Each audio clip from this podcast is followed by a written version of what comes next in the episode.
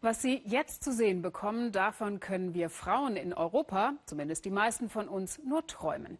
Männer, die Löcher flicken, und zwar nicht nur solche in Fahrradschläuchen. In Kairo wissen Männer noch mit Stoff umzugehen, und unser Korrespondent Matthias Ebert fand das auch ganz praktisch. Ein Loch in einem meiner Lieblingsshirts. Eigentlich ein klarer Fall für den Müll, nicht aber in Kairo, denn hier gibt es die Lochschneider.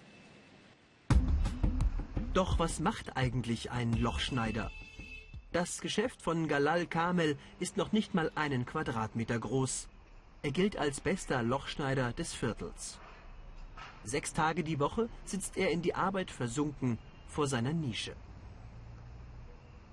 Mein T-Shirt, für ihn ein leichtes.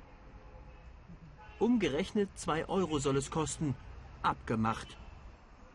Eine Detailarbeit, Faden um Faden.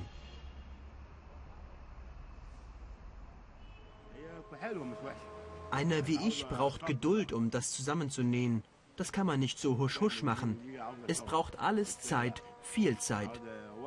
Beigebracht hat mir das mein Vater. Dann kommt Kundschaft. May al-Faraj lebt in Kuwait. Doch dort finde sie diese Art Handwerker nicht mehr.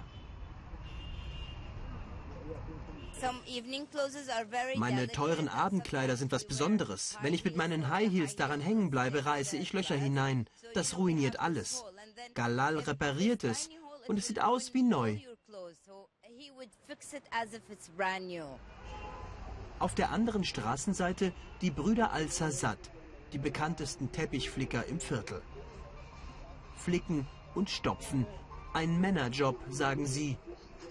Frauen könnten das nicht. Unser Geschäft ist eines der ältesten, eröffnet in den fünfziger Jahren. Jetzt möchte leider niemand mehr dieses Handwerk erlernen.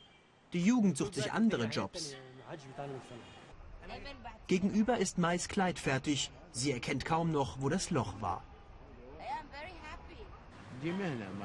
Das ist mein Handwerk. Ich denke nicht daran, es aufzugeben. Ich habe ja viele Kunden. Aufhören und diesen Platz verlassen? Nein, unmöglich.